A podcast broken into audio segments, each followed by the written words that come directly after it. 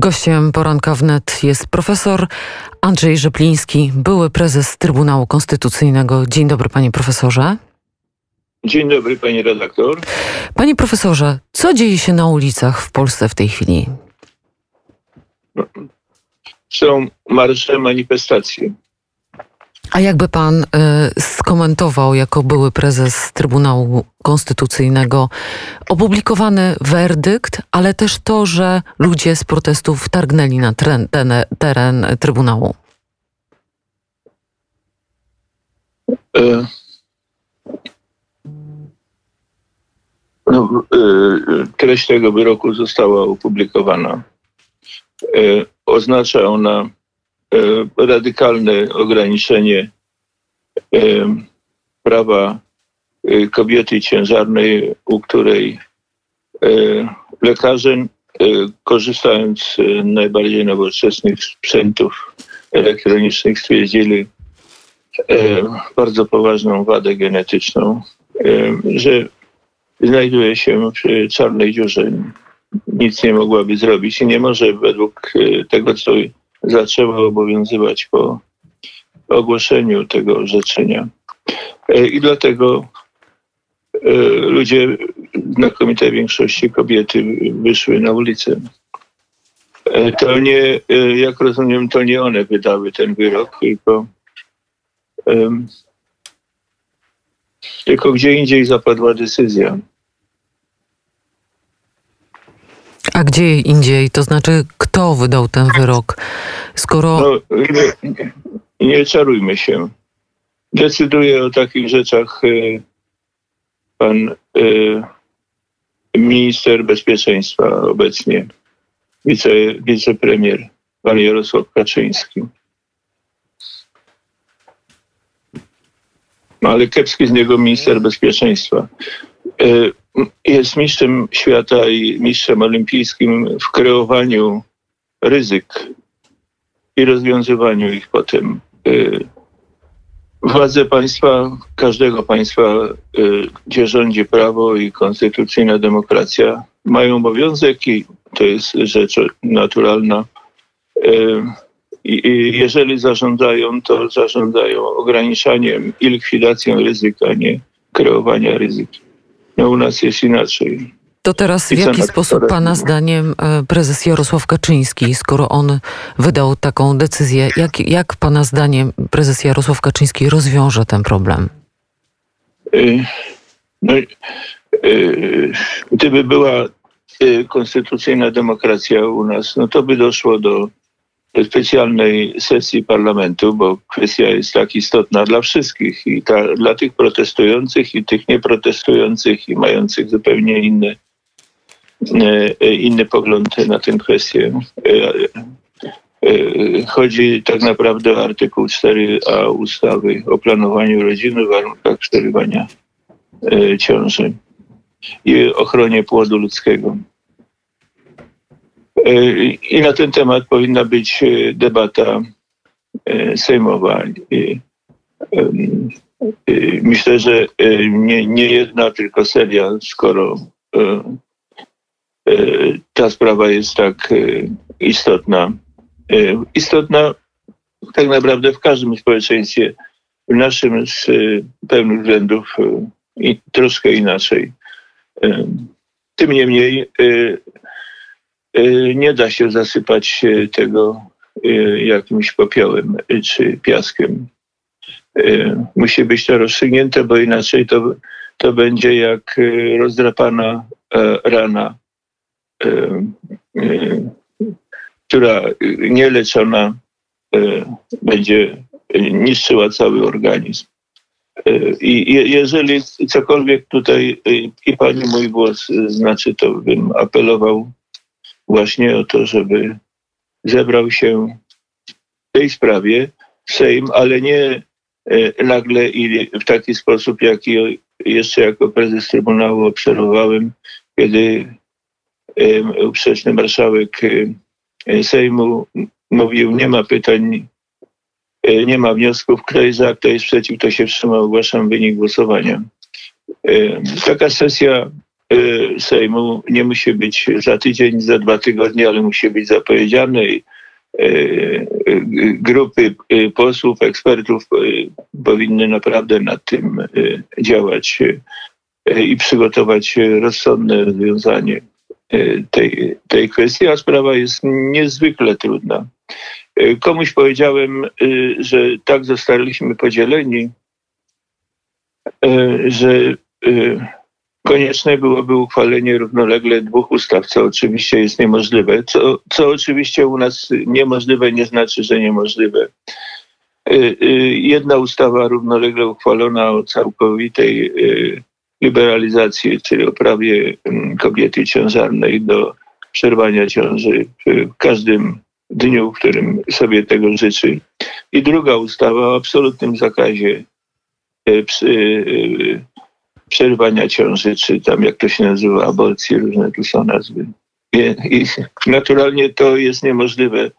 I y, y, możliwy jest y, kompromis, skoro udało się nam y, uchwa- doprowadzić do uchwalenia y, konstytucji i y, y, y, Sejm ówczesny był też bardzo podzielony. Rządziła koalicja dwóch partii, P S L i S L D. W Komisji Konstytucyjnej Zgromadzenia Narodowego było dziesięć procent senatorów, czyli dziesięć i dziesięć procent posłów, czyli to było dwadzieścia sześć posłów. I pamiętam te debaty. Przez dwa lata w Komisji Konstytucyjnej reprezentowałem prezydenta Wawensy. To była naprawdę rozsądna praca dla dobra wspólnego. I parlamentarzystów, często bardzo od siebie odległych, ale czujących ducha historii, tym dobrym tego słowa znaczeniu. I po czterech latach, drugiego kwietnia dziewięćdziesiątego siódmego roku, ta konstytucja została uchwalona. Naturalnie były, był potężny spór o, o treści artykułu trzydziestego szóstego, który ostatecznie stał się artykułem trzydziestym ósmym w dniu uchwalenia konstytucji. Kto to jest człowiek? Skoro życie człowieka... I dochodzimy to, do clou. To, to był problem.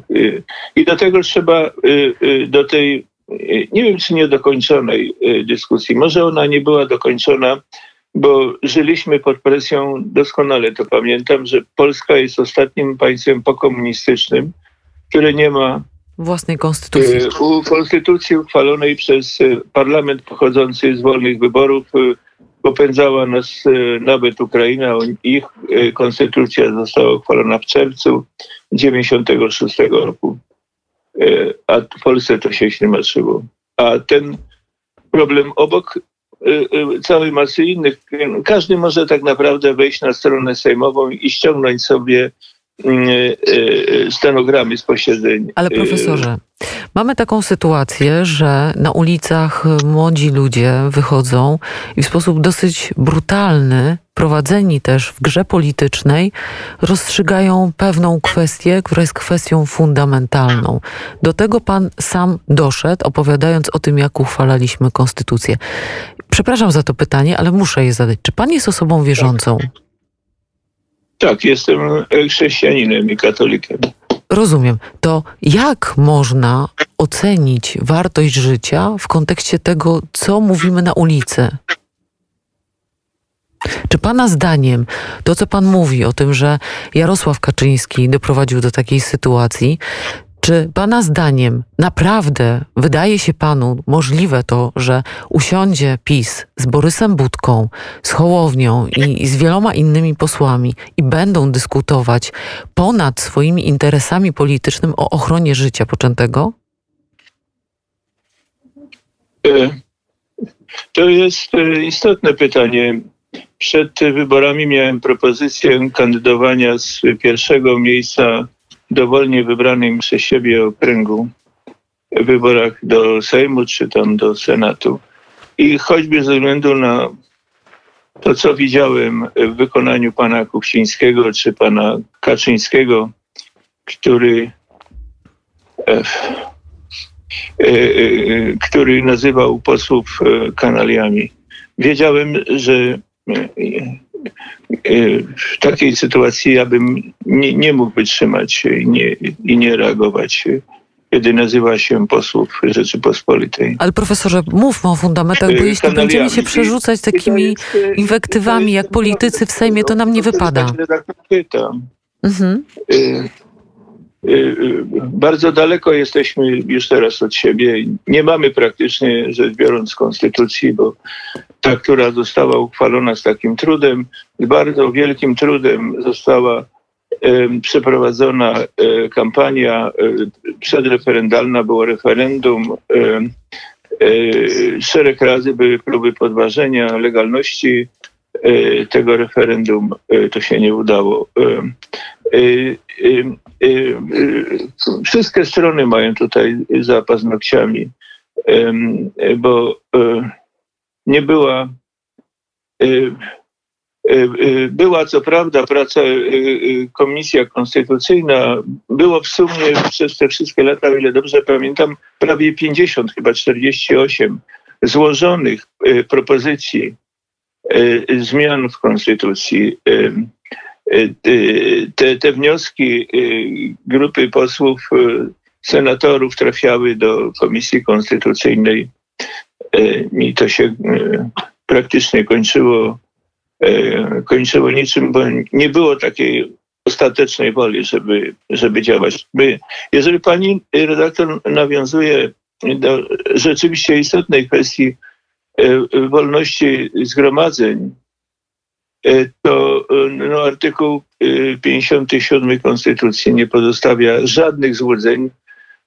Tutaj nie ma wątpliwości, co znaczy pokojowe zgromadzenie. Jestem współautorem podręcznika grupy ekspertów międzynarodowych. Pracowaliśmy nad tym prawie trzy lata. O B W E, o wolności zgromadzeń. I też można sobie to ściągnąć i nie pamiętam, czy to jest po polsku, no ja mam angielską wersję tego e, e, e, solidnego bardzo dzieła, z, e, przygotowywanego przez ekspertów z różnych kultur prawnych.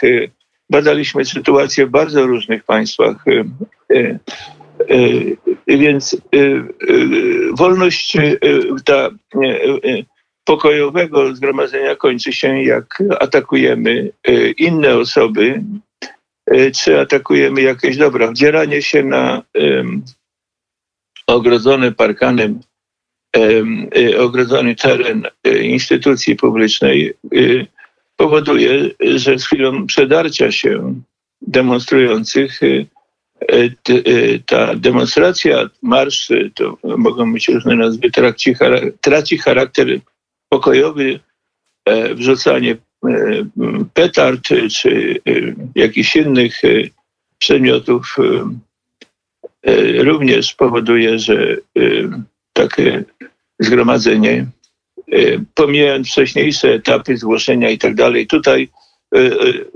uznaję, że to, e, co było parę dni temu, miało charakter spontaniczny, no bo nagle ni stąd, ni zowąd zostało ogłoszone uzasadnienie, które nie jest uzasadnieniem, co wynika wprost ze zdania odrębnego sędziego Wyrębaka, przecież wybranego do Trybunału Konstytucyjnego przez dalej rządzącą partię. To tym bardziej e... powinien być podejrzany. Żart oczywiście, przepraszam profesor. E... No i e... no stało się jak się stało. E... E... Tak niestarannie przygotowane i, i ten wniosek, i potem praca nad nim, a raczej brak pracy i oczekiwanie na sygnał, kiedy możemy do tego wrócić i, i, i jak to zrobić, żeby się udało, żeby zrobić takie polskie myk z oszustwem. A nuż się uda to przepchnąć. No, nie uda się przepchnąć takiej, takiej sprawy. I tu silniejsza jest zawsze strona rządząca i strona rządząca doprowadziła do tego, że te demonstracje pojawiły się, one były spontaniczne, co nie znaczy, że nie muszą być, niezależnie od spontaniczności pokojowej. Nigdy nie można akceptować takich sytuacji, gdzie się atakuje kogoś. Zgromadzenie to jest forma debaty publicznej na ulicach, na placach przez obywateli z ich władzami, czy to samorządowymi, bo przecież były demonstracje przeciwko prezydentom miast, różne przez te ponad trzydzieści lat zdarzenia tu były, gdzie na ulicach ludzie dyskutują, pertraktują z władzami. To zwykle skutkuje właśnie z zebraniem Rady Sejmiku Wojewódzkiego, Rady Miasta i tak dalej, debatą i jakimiś decyzjami. U nas myślę, że z tym będzie bardzo, bardzo trudno. I ci, którzy, do których zawsze należy inicjatywa, tych, którzy rządzą. Na przestrzeni tych ponad trzydziestu lat mieliśmy różnych rządzących i, i, i, i nigdy nie było, nigdy nie było bez konfliktów i nawet awantur ulicznych. Pamiętamy pewnie demonstracje, manifestacje, marsz górników pod kancelarię premiera i, i to nieszczęście, że wystrzelony z, z broni tej takiej długolufowej pocisk gumowy ugodził dziennikarza w oko i, i stracił on wzrok. I to powinno też ta, ta historia i, i to, jak się zachowywali górnicy. No nie zachowywali się pokojowo. Od pierwszego rzucenia w okna kancelarii czymś tam ta demonstracja przestała być pokojowa i policja miała prawo, a nawet obowiązek wzywać do rozejścia się. Ja jako kobieta liczyłam, szczerze mówiąc, że demonstracja kobiet będzie jednak trochę łagodniejsza niż demonstracja górników. Panie profesorze, a poznał pan Martę Lempart? Czy państwa coś łączy poza wykształceniem prawniczym? Czy czuje się pan, że Marta Lempart jest pana głosem? Um, że, że jest kim? Głosem pana w tej debacie z rządem. Ja nie rozumiem. Pytam o to, czy zgadza się pan z Martą Lempart, osobą, która mówi o obaleniu rządu PiS-u, która protestuje nie, nie przeciwko... Się. Yy, obala się rząd yy, w wolnych wyborach. A kto wygra politycznie na tym sporze, pana zdaniem? I czy... Yy, nie, raczej proszę zapytać, kto przegra. A przegra kto? Yy, my wszyscy. Polska parszywieje w ten sposób.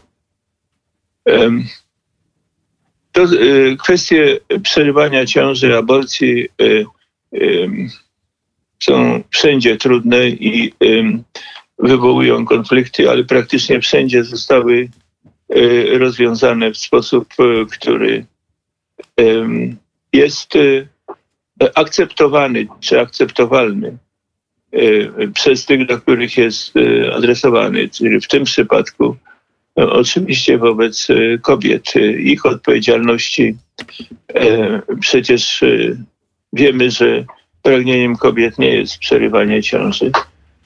Wiemy, jak, jakie są problemy związane z niechęcią na przykład Kościoła do rodzicielstwa, które powstaje w wyniku wspomagalnego zapłodnienia.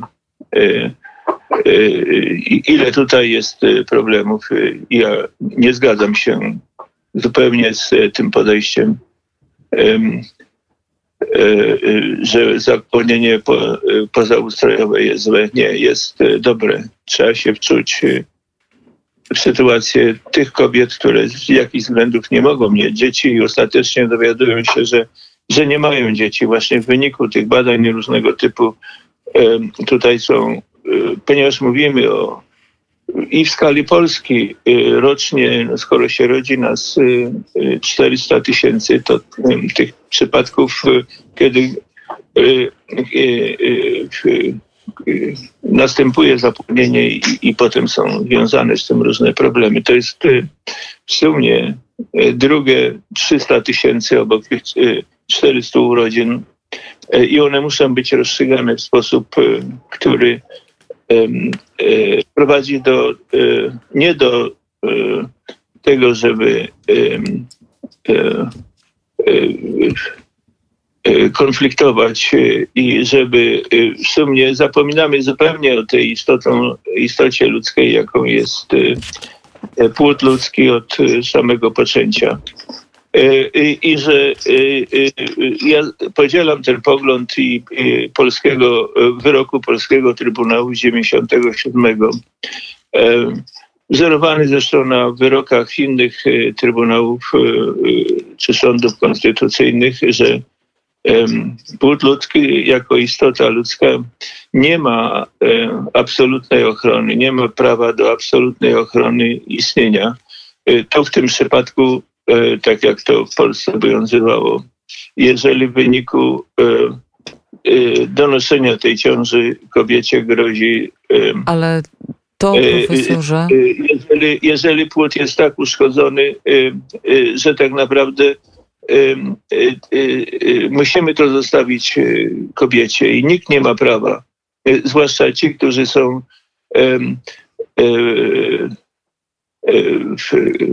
bezpłodni i nigdy nie mogą mieć dzieci z jakiegoś nieszczęśliwego zdarzenia właśnie spowodowanego także czasami w okresie płodowym. Nie będę się tu wymądrzał, bo nie jestem specjalistą tego, ale takie... Właśnie chciałam tak, poprosić... że prokreacyjnie Nie, niektórzy, na przykład mężczyźni, są kompletnie e, bezpłodni. E, Nieszczęście dotyka czasami też kobiety, że nie mogą zajść w ciążę. I, e, na to również trzeba e, raczej właśnie e, e, e, znajdować, nie tylko próbować, ale dochodzić do wniosków, bo gadać, kłócić się, demonstrować na ulicach, czy pogardzać ludźmi to łatwo. Właśnie, więc... Dojść do konstruktywnego rozwiązania jest bardzo trudno. Tak, profesorze, ale y, już czas nas y, goni. Ja chciałam tak, tylko wiem, powiedzieć, wiem. że statystyki, y, jeśli chodzi o, po, o porody, są różnie interpretowane i mówimy tutaj o również problemach okołoporodowych, których nie da się wykluczyć na etapie, na etapie badania. Również też trudno jest zmienić człowiekowi światopogląd, co oboje wiemy. Wszystkiego dobrego, bardzo serdecznie dziękuję. Były prezes Trybunału Konstytucyjnego Andrzej Rzepliński. Żeby rozpoczęła się poważna, nie pięciominutowa debata w naszym parlamencie. Tak, to proszę zaapelować. Pan często bywa w mediach, więc może parlamentarzyści posłuchają. Dziękuję. Andrzej Rzepliński, profesor, były prezes Trybunału Konstytucyjnego, był gościem Wywiadu Wnet.